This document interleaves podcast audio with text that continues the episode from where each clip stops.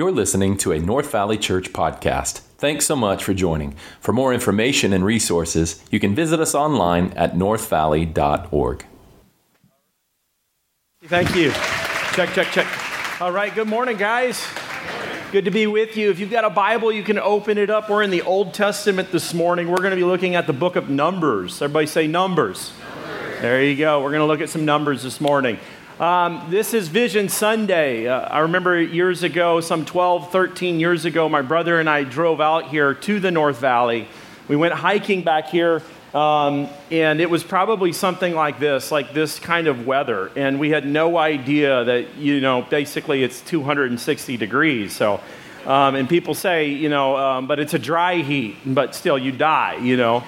And so we're back there hiking, and we get lost, and we didn't have water, and all this stuff. And literally, my brother is coming from Montana praying about planting the church. And he's like, Ryan, if we don't find a shade tree, I don't know if we're going to make it.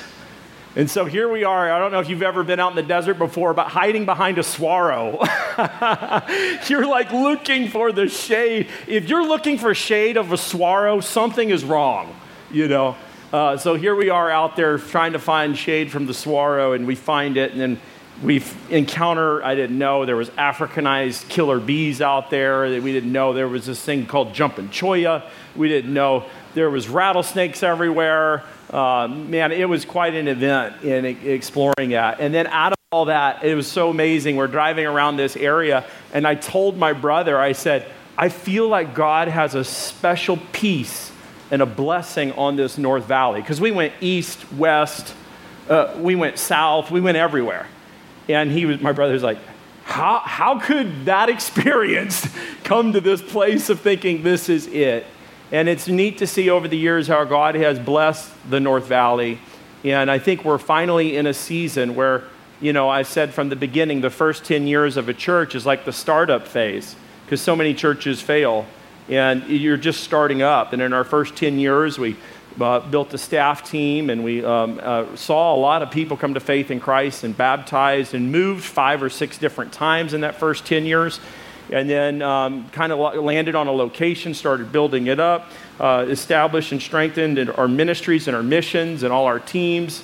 And then this second 10 years, we just celebrated 10 years last September.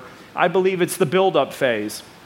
And it seems appropriate for that, uh, building up on ministries and missions it seems appropriate because you're kind of getting into a rhythm and a culture and understanding the church and understanding the community and understanding the, the key significant cultural pieces of it. And so that's the phase that we're in, the build-up phase.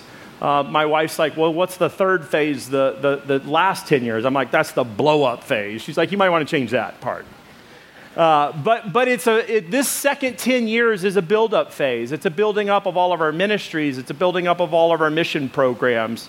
And so this morning, um, I come to you uh, after really a, a, friend of mine. Um, if you were a community group leader, you were in a meeting with me not too long ago. He came, uh, a missionary friend of mine. I was uh, pray, prayerfully years ago pl- about planning on or prayerfully pursuing church planting with him in Madrid, Spain.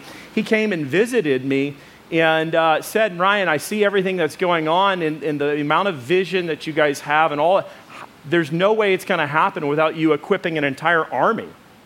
And I thought, how appropriate of an analogy, an army, and building up a lot of um, men and women in the faith to really empower uh, for ministry and missions.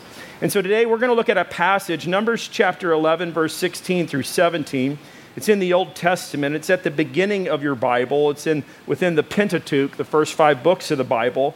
The book takes its name from numbering men of war.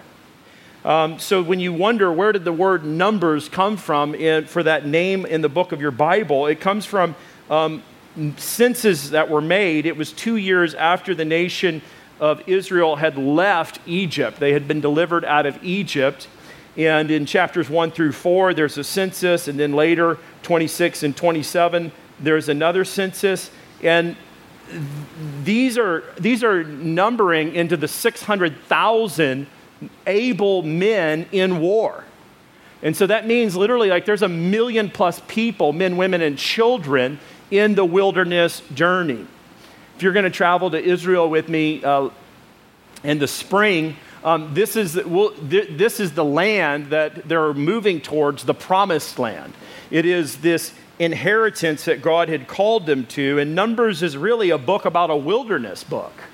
Uh, if you like the wilderness, Numbers is a wilderness book. It's a, a book about the Israelites wandering throughout the wilderness, and unfortunately, they complain a lot uh, about the wilderness. And um, this is where, um, you know, it's very interesting to see the, the lifestyle of what happens in uh, this time frame. These folks are literally, they're wanting food that they perhaps had back in Egypt. They are uh, missing some of the luxuries perhaps in Egypt, but they're for- forgetting about that they didn't have freedom.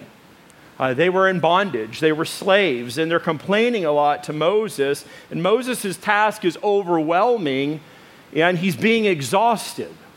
And uh, the vision that God had given Moses is so um, powerful and strong, but there's no way Moses can do it. And now I'll circle back to my friend from Spain. He came in and said, Ryan, you need to do the Moses method. You got to equip more men and women to help involve yourself, involve them in ministry. And so that's what we're going to look at this morning. We're going to look at this, what I'm going to call the Moses method. And uh, Numbers 11, 16 through 17, what we're going to see is that in chapter 11, these, all these individuals, um, many people are starting to complain a lot. They've been in bondage for, uh, for, in years past, but they're forgetting to see God's faithfulness. They're complaining a ton. They're longing for free food, but they've forgotten about that Moses gave them freedom, that God had ultimately used Moses to give them freedom. Uh, they're complaining, and Moses gets so frustrated that he basically says, uh, in verse 15, he says, Lord, just take me out. Like, I'm done. These are really not my people, these are your people. Uh, you know, you put me here to, to lead these people. Um, Moses cries out to God, and then by God's gracious intervention, um, God intervenes to Moses' life and says, Look, this is going to work out. But here's what you need to do. Numbers chapter 11, verses 16 through 17. Then the Lord said to Moses, Gather for me 70 men of the elders of Israel, whom, to, whom you know to be the elders of the people and officers over them, and bring them to the tent of the meeting, and let them take their stand there with you, and I will come down and talk with you there, and I will take some of the spirit that is on you and put it on them. And they shall bear the burden of the people with you so that you may not bear it yourself alone. you may not bear it yourself alone. Amen? Let's pray. Heavenly father i pray that you use this text to be the springboard for the clarity and understanding of the importance of lord that you call us to significant levels of ministry and mission for this coming year uh, thank you god for your intervention into the life of leaders uh, Moses is just one case study among thousands and thousands and thousands over generations, Lord, where you've intervened and said, We're going to work this out. Lord, build up your church for the good of everybody here and all that would ever come, and for your glory. In Jesus' name, everybody said. The Moses method. God says to Moses five different things. Look in the text, verse 16. He says, gather what? Okay, let's try that again. He says, gather what? Men. Let's try that again. He says, gather what? There you go. He says, gather men, gather for me 70 men. We don't know a lot about these 70 elders. Moses called, uh, was, was called by God, and God's going to support him.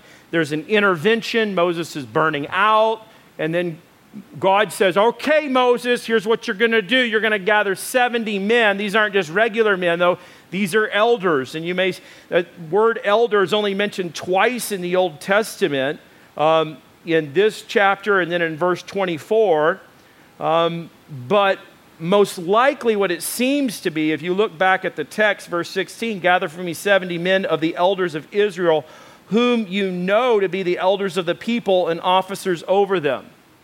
Uh, most likely, these were individuals that had high levels of leadership back in Egypt that were working, in a sense, over the slaves um, over the people that were working for Pharaoh. And so uh, they had had some skills, some organizational leadership. And first Moses says, You better go gather those men. Number two, he says, Give them authority. Verse 16. He says, verse 16, Bring them to the tent of meeting. You may say, Well, what kind of authority is that? Well, the tent of meeting was the place where God would show up and speak to Moses. And anybody standing by that tent would have an incredible sense of um, uh, privilege and uh, special access. I mean, God would speak to Moses and they, they would overhear anything that was being said. These are the people that would have a special level of authority. God would meet Moses face to face in this place, and these men standing by would be signaled and be a sign of authority. They were to keep guards of those who would come in or come out uh, that would be nearby in that area. Uh, they perhaps could hear what's being said. And number three, we see that they will be anointed. Verse 17. God said, Hey, listen, Moses, here's what I'm going to do. I'm going to take some of the spirit, it says, I'll take some of the spirit that is on you, and I'm going to put it on them. I'm going to take some of the spirit that's on you, Moses, and I'm going to put it on them. Um, it's a very special thing. I mean, Moses' life was marked by supernatural work. I mean, Moses' leadership is marked by humility. The guy stutters, he's got anger issues. He doesn't have all of the natural gifts and skills that you would think that are necessary to lead literally millions of people out of a, one of the most powerful nations of its time, but God does. And God says, I'm going to put some of that spirit that's on you, I'm going to put it on them. Uh, later, if you look down in the text in verse 25, these people, the Spirit's going to empower them. They're going to receive supernatural power to be prophesying and others start getting insecure about the level of influence these individuals have. And Moses is a very secure person. He's like, I'm glad it's happening. I'm glad God's Spirit is working because we need supernatural help. Number four, we see that Mo- God says to Moses, You better give them responsibility. Verse 17. And they shall bear the burden of the people. What's the job of the leader? You're to be like a, a heavy, strong pickup truck that you load up really hard. And when you load that big three quarter ton up, that one ton, guess what? That whole ride gets smoother. When that truck is driving around a three quarter ton or a one ton and it's got nothing in the back, no burdens to bear, that's the worst truck to drive around. It'll beat you to pieces. It's not designed for that. Uh, godly leaders are designed to carry a load. They're designed for that. The, the Christian is supposed to bear one another's burdens. That is the Christian. We're called to bear one another's burdens. God says they shall, He doesn't say, verse 17, they might, or hopefully, or let's ask. He just says they shall bear the burden of the people. I bet Moses is like, hallelujah, because he's worn out. Um, there's some 600,000 fighting men. That means there's well over a million people, including women and children. This was an incredible responsibility for the people. Number five, God's going to tell Moses, You're going to give them ownership. He says, They shall bear the burden of the people with you so that you may not bear it yourself alone. Um, there's a sense of ownership now that they feel, I'm sure, when Moses has told them that. Here, here's what's going to happen. God spoke to me. Here's what he said. You're going to have to help me to do this, and you're going to be with me. Um, that sense of ownership is important. Nothing gets done unless people move from realizing that they have to take ownership for what's going on. Um, Moses wouldn't be alone anymore. Now people are standing beside him. They're empowered by the same Spirit. They're given incredible responsibility. They're given authority. These people have been anointed, these men have been anointed, and now there's ownership. That is what God's choosing to use to advance his kingdom agenda. What are the lessons and application for North Valley? Number one, I would say as a church, we are intentional to reach men. Uh, we are extra intentional to reach and empower men for ministry and missions.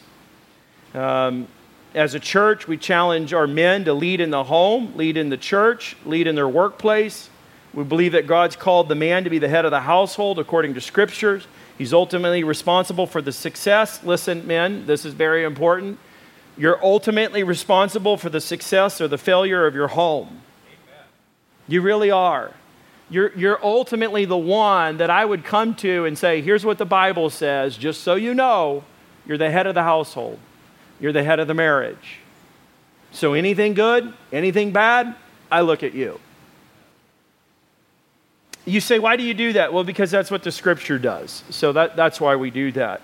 Um, God chose to call these men into that level of leadership. We believe that God's called the man to be the head of the household. He's ultimately responsible for the success or failure. Men are given responsibilities to serve their spouse, listen to me, just as Christ is called to serve and sacrifice his life for the church. So is the husband called to serve and sacrifice his life for his bride.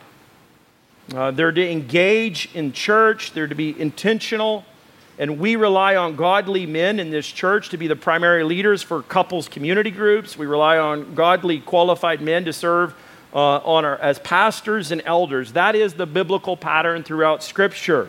Ephesians 5, 1, Colossians, or 1 Corinthians 11, Colossians 3, 1 Timothy 2, Genesis 2, it's all there. God has called men to lead, not to sit back. Moses is this prominent figure throughout the Old Testament that God uses. And guess what his life is marked by? Faith, humility, and guidance. Uh, elders in the, New, in the New Testament, that mentions the appointment of elders and overseers within the early church. These are men that have been tasked with providing spiritual guidance, uh, correction, protection, oversight, pastoral care for the church. Uh, leadership is characterized in the New Testament for men as being uh, wise, integrous, and a heart for the, the church. Um, if I was not a pastor, I'd still be a churchman. I'd, I'd be like you, very actively involved and engaged, caring for the needs of the church. The Bible says as well for family that the man is to be leading in the family. Ephesians 5:23 describes husbands as the head of the wife just as Christ is the head of the church. And you've heard perhaps that if the, if the husband is the head, then the wife is the what? Neck. The neck. I don't like that because the neck implies that there's manipulation, right? Because the neck can go, well, hey, head, turn over here. Um, and it really is actually kind of a little bit of a jab at a lady to say, basically, you're a manipulator and you control your husband. Because, right, the neck does control the head. The Bible actually describes more so that the wife is like a crown on the head, to be cherished, to be showed off, to be uh, prized. And so, um, the biblical imagery here in the New Testament for the men is that God calls the man to take an initiative and that he's to serve, and there's a design. Um, and men have to do that here in this church. You have to realize if you're, if you're going to be here and you're a member of the church, then you will be challenged to lead in your household. And ladies, if your husband is not leading as he should, you should say, hey, we need to talk to a pastor or a friend if you're not getting it fixed. Um, so, what about women? Well, women throughout the scriptures, modeled by Jesus and the apostles, have an incredible roles of influence. Women serve in leadership roles throughout ministry and missions. At our church, from paid to unpaid, we have coordinators, directors, all involved in advancing the kingdom work of God. Uh, the only titles that we would reserve would be pastors and elders for, for men because that's what the Bible says. It doesn't mean that they can't work as coordinators and directors and whatnot. What about in the New Testament? Uh, women in the Bible, there's Mary Magdalene. She plays a significant role in the early church. Uh, in Christianity, she's the first to proclaim the risen Christ to the apostles. All the men are failing. They're afraid and they're in hiding. And Mary Magdalene is the one who's spiritually receptive and passionate enough to say, Wake up, guys. Hey, Jesus is alive. And throughout Scripture, women are used greatly by God. Priscilla, along with her husband, Aquila. And it's always mentioned Priscilla and Aquila, prominent early Christian uh, leaders in the New Testament. Leaders filled with faith worked closely with the Apostle Paul, instructing and guiding other believers. Then there's Junia. She's recognized among the apostles um, for her faithful service in spreading the gospel. She's mentioned by Paul as saying she's outstanding. She's a woman of faith and plays a vital role in the early church. All of that you just need to know. But what is a distinctive of our church? That we will take extra priority to engage those men because by nature, men, you are passive as a result of the fall. I am passive as a result of the fall, as a result of sin. And so God's called you to be a head of the household, a leader among leaders, and you are called to that, but you will not do that unless you deal with sin, deal with passivity, and you need churches to engage and help mobilize and, and strengthen you. And you do not become a domineering man, chauvinistic, egotistical. No, you become the master paradigm of uh, a servant leadership. And your greatest model is Jesus Christ. Amen? Amen? Ladies, if you like that, clap, please. That's the kind of man you need. That's the kind of man you need. And, and men, what I would say is most of the ladies want that out of you. So just fan that flame, ladies. Pray for that, push that. Get them around other godly men. Number two, for our church, authority is given at this church. Every single one of you are ambassadors of Jesus Christ, men and women. Um, 2 Corinthians, 2 Corinthians 5.20, uh, the Apostle Paul describes Christians as ambassadors. Ambassadors serve as representatives to their country. As a believer in Jesus Christ, you need to know that you have authority through this church as an ambassador for Jesus and his church called North Valley. Um, you have an, a special empowering, a blessing as being a part of a church, as God's blessing and favor is on you. You serve as a representative. You're to share the gospel.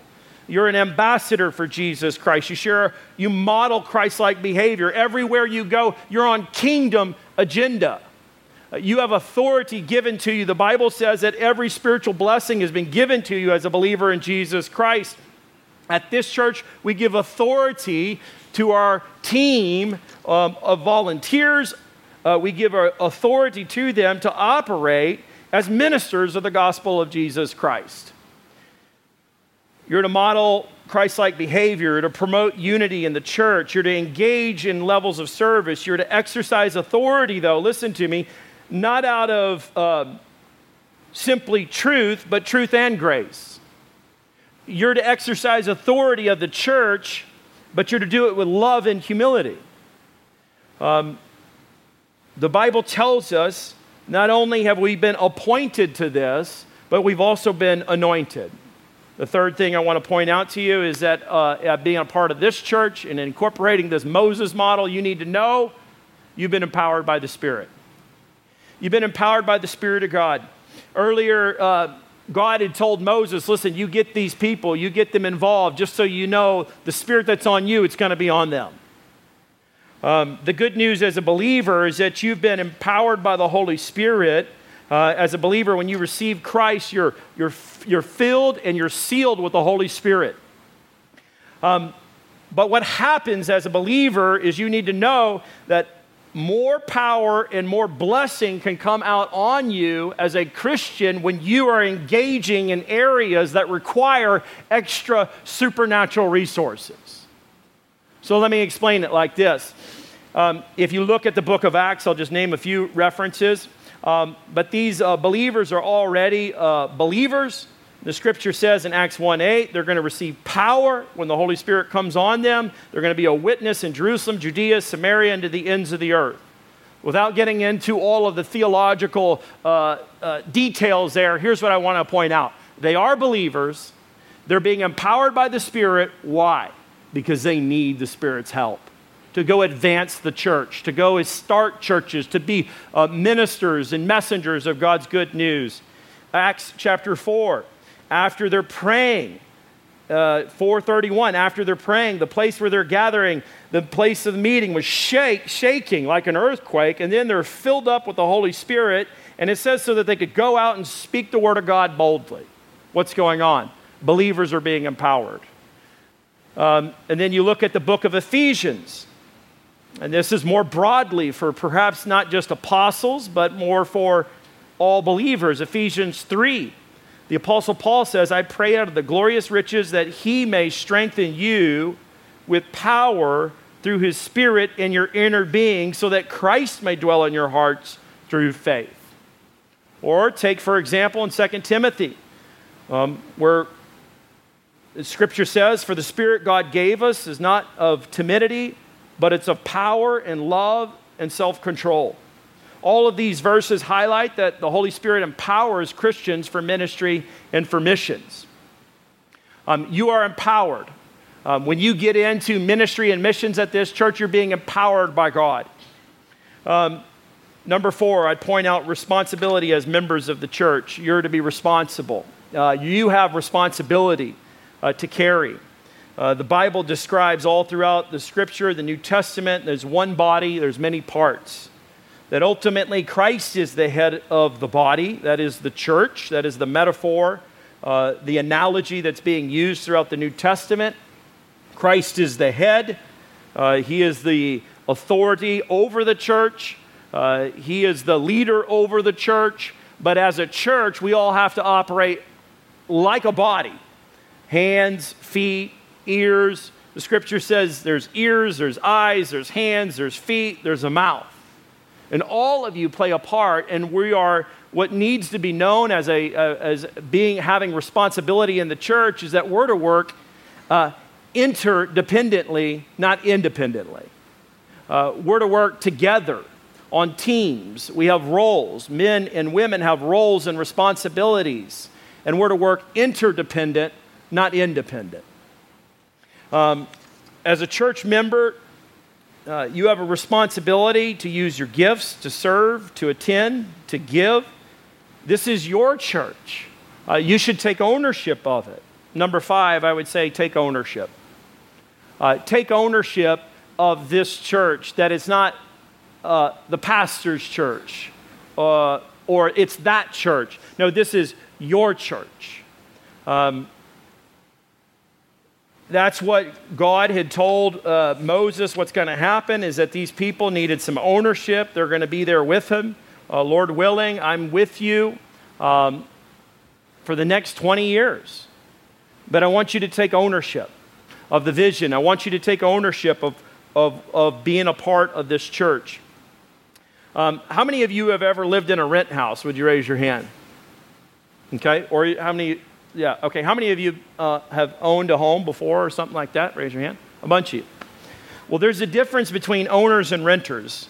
Owners typically think long term, renters think short term.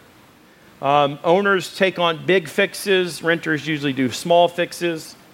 Um, owners usually make it their own, renters usually don't change much. Um, there's a big difference. And there's a difference in the church on the way your mentality is. If you're like uh, somebody who attends this church and you're like a renter, um, your thinking is probably very different than if you feel like you have ownership in this church. Uh, let me describe some of the differences because I want you to have ownership. I understand if you're looking at different churches, you don't have ownership yet, and that's completely okay. You're our guest, we're glad you're here. However, if this is your home, it's your home. you should have ownership. Uh, the renter mentality in church is very short term. I don't know how long we'll be here. Um, we'll see what happens. We're not going to get involved that much. But the owner, if you have an ownership mentality, your mindset is we're going to be here till we die, or we're going to be here a long time. Like this is our home. Um, if you have a renter mentality, you're probably very limited involved. There's very little personal investment. There's very passive involvement. There's really no long term impact if you have that renter mentality in the church. If you show up week after week, month after month, year after year, and this is a church you just attend and experience the services and the experiences, it's easy to critique, but it's far different when you are investing your time, your talent, and your treasure, and now this feels like your home. Now you have a different mindset. You're very actively engaged. You're personally dedicated. And now the failure of the church or the struggle in the church feels like a struggle that maybe you feel because it's personal. Um, I've always said at this church, a, a, I think a biblical mindset, if we're going to use business as an analogy, is that we need to understand that we are in the service industry and that our job is working for the Father to share and show the love of Jesus Christ. Um, we're, God's business is the service industry. Uh, he sent his son um, not to be served, but to what? To serve. Uh, we're in that business too. Our job is to share and show the love of Christ. And I think that job looks like a partnership. The Apostle Paul said it to the church in Philippi. In Philippians 1, he says, I thank my God every time I remember you. and all my prayers for all of you, I always pray with joy because of your partnership. I think what happens in a church is it can become a con- customer, a consumer minded culture where you just show up and you're like, I like this, I like that, I don't like this, I don't like that. But don't think like a customer if you are if this is your church home. If this is your church home, think about yourself as a partner in ministry with God and with the church. And you may say, well, does God partner with people? Well, according to 2 Corinthians 6 1, believers are referred to as God's co workers with God emphasizing collaboration between man and God. So, yes, you are a co worker. You're working with God's kingdom agenda um, through the local church. So, we want to call you to that. So, what are some specific uh, plans or purposes for the church? Vision Sunday. Here we go. I'm going to break it up into gather, grow, go. This is part of our purpose statement gather, grow, go. Let's say that together. Gather, grow, go. Gather. We gather to discover truth for life. Jesus is the truth, He is the life. There is no way to uh, salvation other than through Jesus Christ. What's our main gathering at Sunday mornings? Most people in, uh, that are assimilating into Christianity in North America, Sunday morning is their first experience or online. Um, so, some key areas vision for worship and audio visual this coming year. Um, we're securing two worship leaders that will lead through the year. Um, one of those guys is Zach Bloom that led this morning. So let's give Zach a warm welcome right now. Another one of those guys is coming up. And so um, uh, we are going to have two because we're offering a Thursday night service as well. So they're going to share uh, the, the leadership in that. Um, we're needing more volunteers than ever in our audio visual side. Um, we have hit some significant challenges like we've never faced before in the last 10 years with audio, vid- vi- uh, audio video, and we need help. So if you are at all inclined uh, towards that and you really don't want to spend a lot of time shaking lots of hands or saying hi to a lot of people, uh, we've got a special secluded place for you. Um, there's a few spots on our campus in our ministry where you don't have to like lots of people. You just need to be able to work with a few. Uh, our team does a great job. We're proud of them, but we need help. Uh, we do live streaming every, every week and uh, got a lot of different challenges and needs, and the team's doing a great job. So give them a big round of applause. They're here at 6 o'clock this morning. Uh, we're going to create a stronger culture of worship at this church. We're going to get more men to be more involved in singing. So, men, we're going to start assigning a, a singer police. He's going to walk around. If you're not singing, he's got a switch and he's going to just hit you. And, uh, and the, the switch says sing. I wish that would be so funny. Uh, uh, uh Kids, and by the way, kids don't get paddled anymore at school. Now it's you're controversial, you know, but I'll tell you stories sometime about paddles being broken back here. Um, but but we're going to get guys to sing more. We're working on that. We're challenging all of our worship leaders and our teams to do that. Ladies, you, you can uh, try to get them to encourage them to do that as well. We love hearing your voices too, but we want to create a stronger worship environment. Um, worship is good for the soul, it's good for the body. Um, let the Lord know. Say thank you. You know, just open up your heart and sing. Um, it's a blessing. Uh, number two, I would say just in the gather area, vision for preaching. I'm going to continue to preach the Gospel of John. I typically break it into five to eight week series, and then I'll take occasional breaks. I've been in the Gospel of John for more than a year and a half now. Um, we're about halfway through, so you can do the math. Um, I'm going to teach through, I'm going to take a break, and I'm going to teach through the Song of Songs. Um, it's the book of love. Um, it's a great book. I've taught through it. This will be my third time in the last 11 years and I'm going to teach through that. Uh, what the book of Romans is for theology, the Song of Songs is for relationships. Um, it's a great book. Um, I'll always be faithful, uh, Lord willing. Uh, I have no plans to deviate, but this is my intent. I'll always be faithful to grammatical, historical, contextual, literal, and authoritarian intent of the scriptures in my teaching and preaching. And if you're wondering what I just talked about just then, join the Bible study methods class. I'm teaching a study on, uh, or teaching a class, a workshop on Bible study methods. I'll tell you more about that. But I teach what's called life applicational expository preaching. For those of you that like expository preaching, you would probably say, I don't do a good enough job. For those of you that don't really know, you would say, hey, I like the way it is. Um, life applicational expository preaching explains the text, explains the meaning, but then draws truths or principles for practical application. I do not teach at this church for information, I teach for transformation.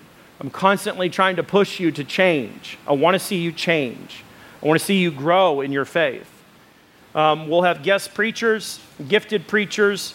Uh, we'll have church planters, former senior pastors, mentors of mine that will come in and share in the preaching.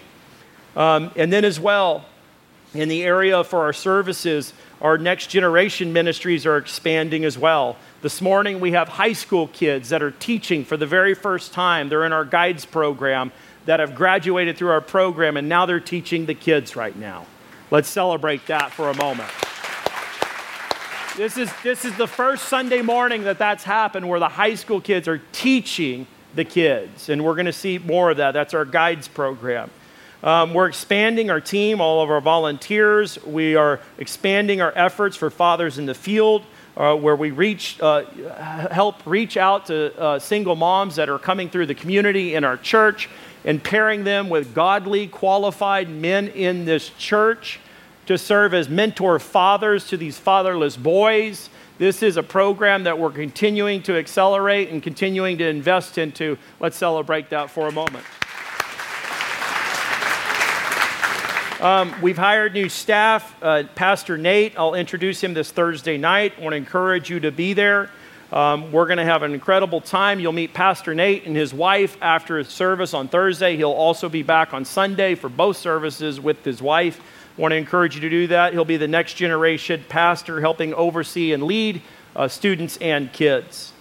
Well, what about the grow? I said gather, grow, go. In the grow area, we're adding new community groups. I'll serve as over all of the community groups. I'll be rotating to all of the community groups this year. So if I show up at your house, but I promise I won't be uninvited. I'll ask for your, yes, can I come sometime? And then I'll show up, uh, not to monitor you, but just to be a minister for you.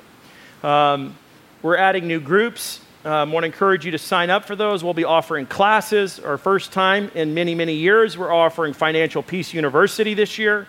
We'll offer a number of other workshops and opportunities. We're offering Bible studies for men's and women.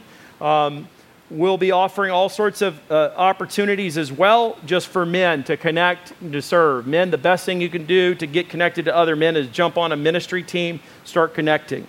I'm going to lead a Holy Land tour this year. This will be a life changing opportunity. If you've never done the Holy Land, you should sign up. Um, all of the information's in the back. It's going to be a great growing year for you in your faith.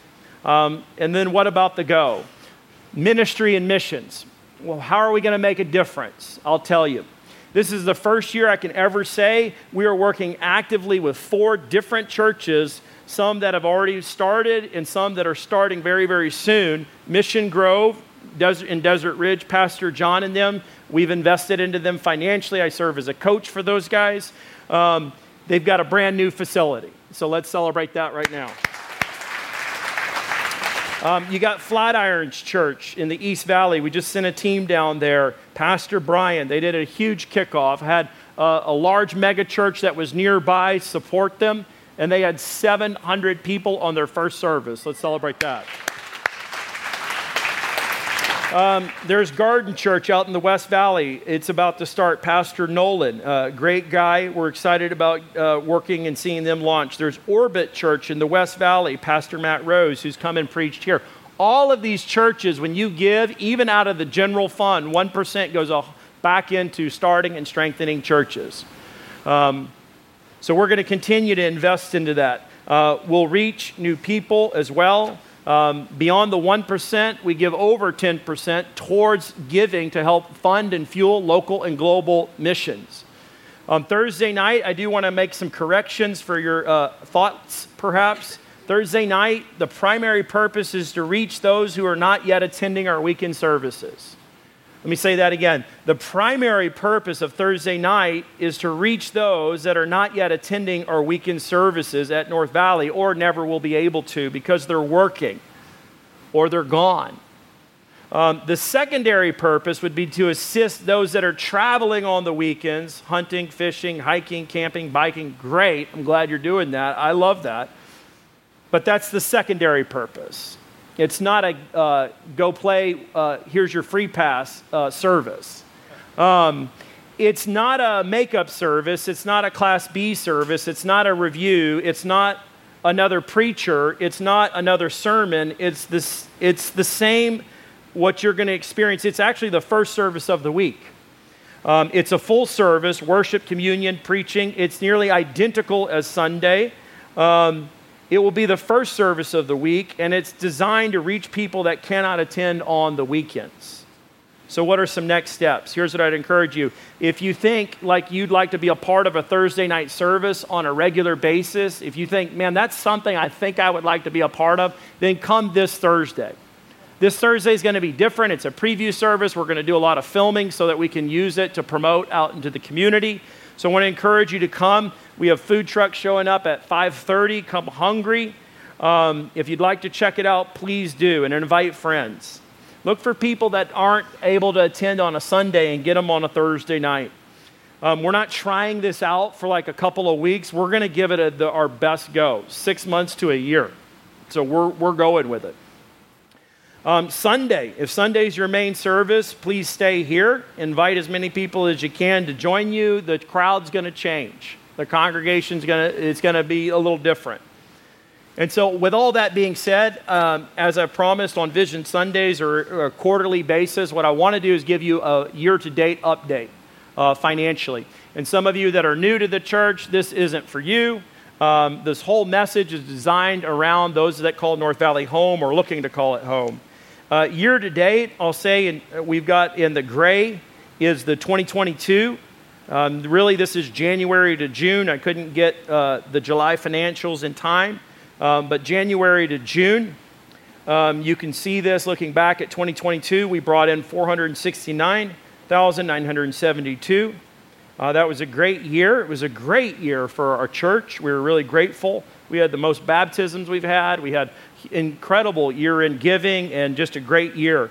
2023, um, you can see less came in 435, 173, 435,173. Um, that's a challenge, right? Because all everything, all the prices went up. It's not like things got cheaper in our country. Everything got more expensive. And what's sad is that this church reacted as a result of that people started adjusting all their giving. Oh, shoot, gas is so expensive. Change how much we give to the church. Um, don't do that. I wouldn't, that's not honoring to the Lord. I know it's tough, but we didn't change our giving just because inflation hits. And so here's what you can see 2022. Uh, look at our expenses. Uh, down at the bottom, 423,209.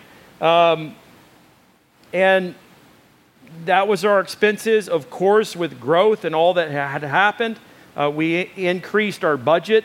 Normally, we would increase our budget to like 20% a year. Uh, last year, I think we increased it by like 10. So we were trying to be very fiscally responsible and conservative. Uh, 2023, though, uh, you can see our expenses are higher. As a result, 461 and 608,000. And so that puts us at a deficit. We're behind right now as a church. This is very normal for many churches, but this is not normal for North Valley. This is not normal for North Valley. Normally, we are uh, well above and things are moving uh, and accelerating. So here's what I want to say to you um, with all that's going on. If you give nothing at this church, um, then start by giving something. You know, like if you never give, like, boy, I just say, I mean, help me out, church, right? It's more blessed to what? Give than it is to. So just be a giver, okay? If you give nothing, give something. If you give something, give significantly. Take that next step. If you give significantly, I want to challenge you to give sacrificially. Um, that's what grace giving is called, that's what sacrificial giving is called. Um, figure out what it looks like uh, to do that. And I just want to encourage you in that. Our giving goals is to end the year strong.